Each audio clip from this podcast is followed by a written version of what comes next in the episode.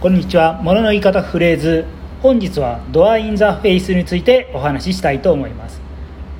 あいあえて無理を知りながら大きな要求を伝えて相手が断ってきたらそれより小さな本来の要求を伝えるテクニックをドアインザフェイスと言います。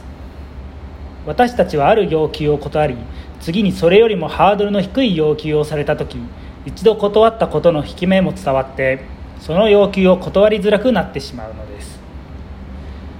要求水準を引き下げるような駆け引きはよく行われています。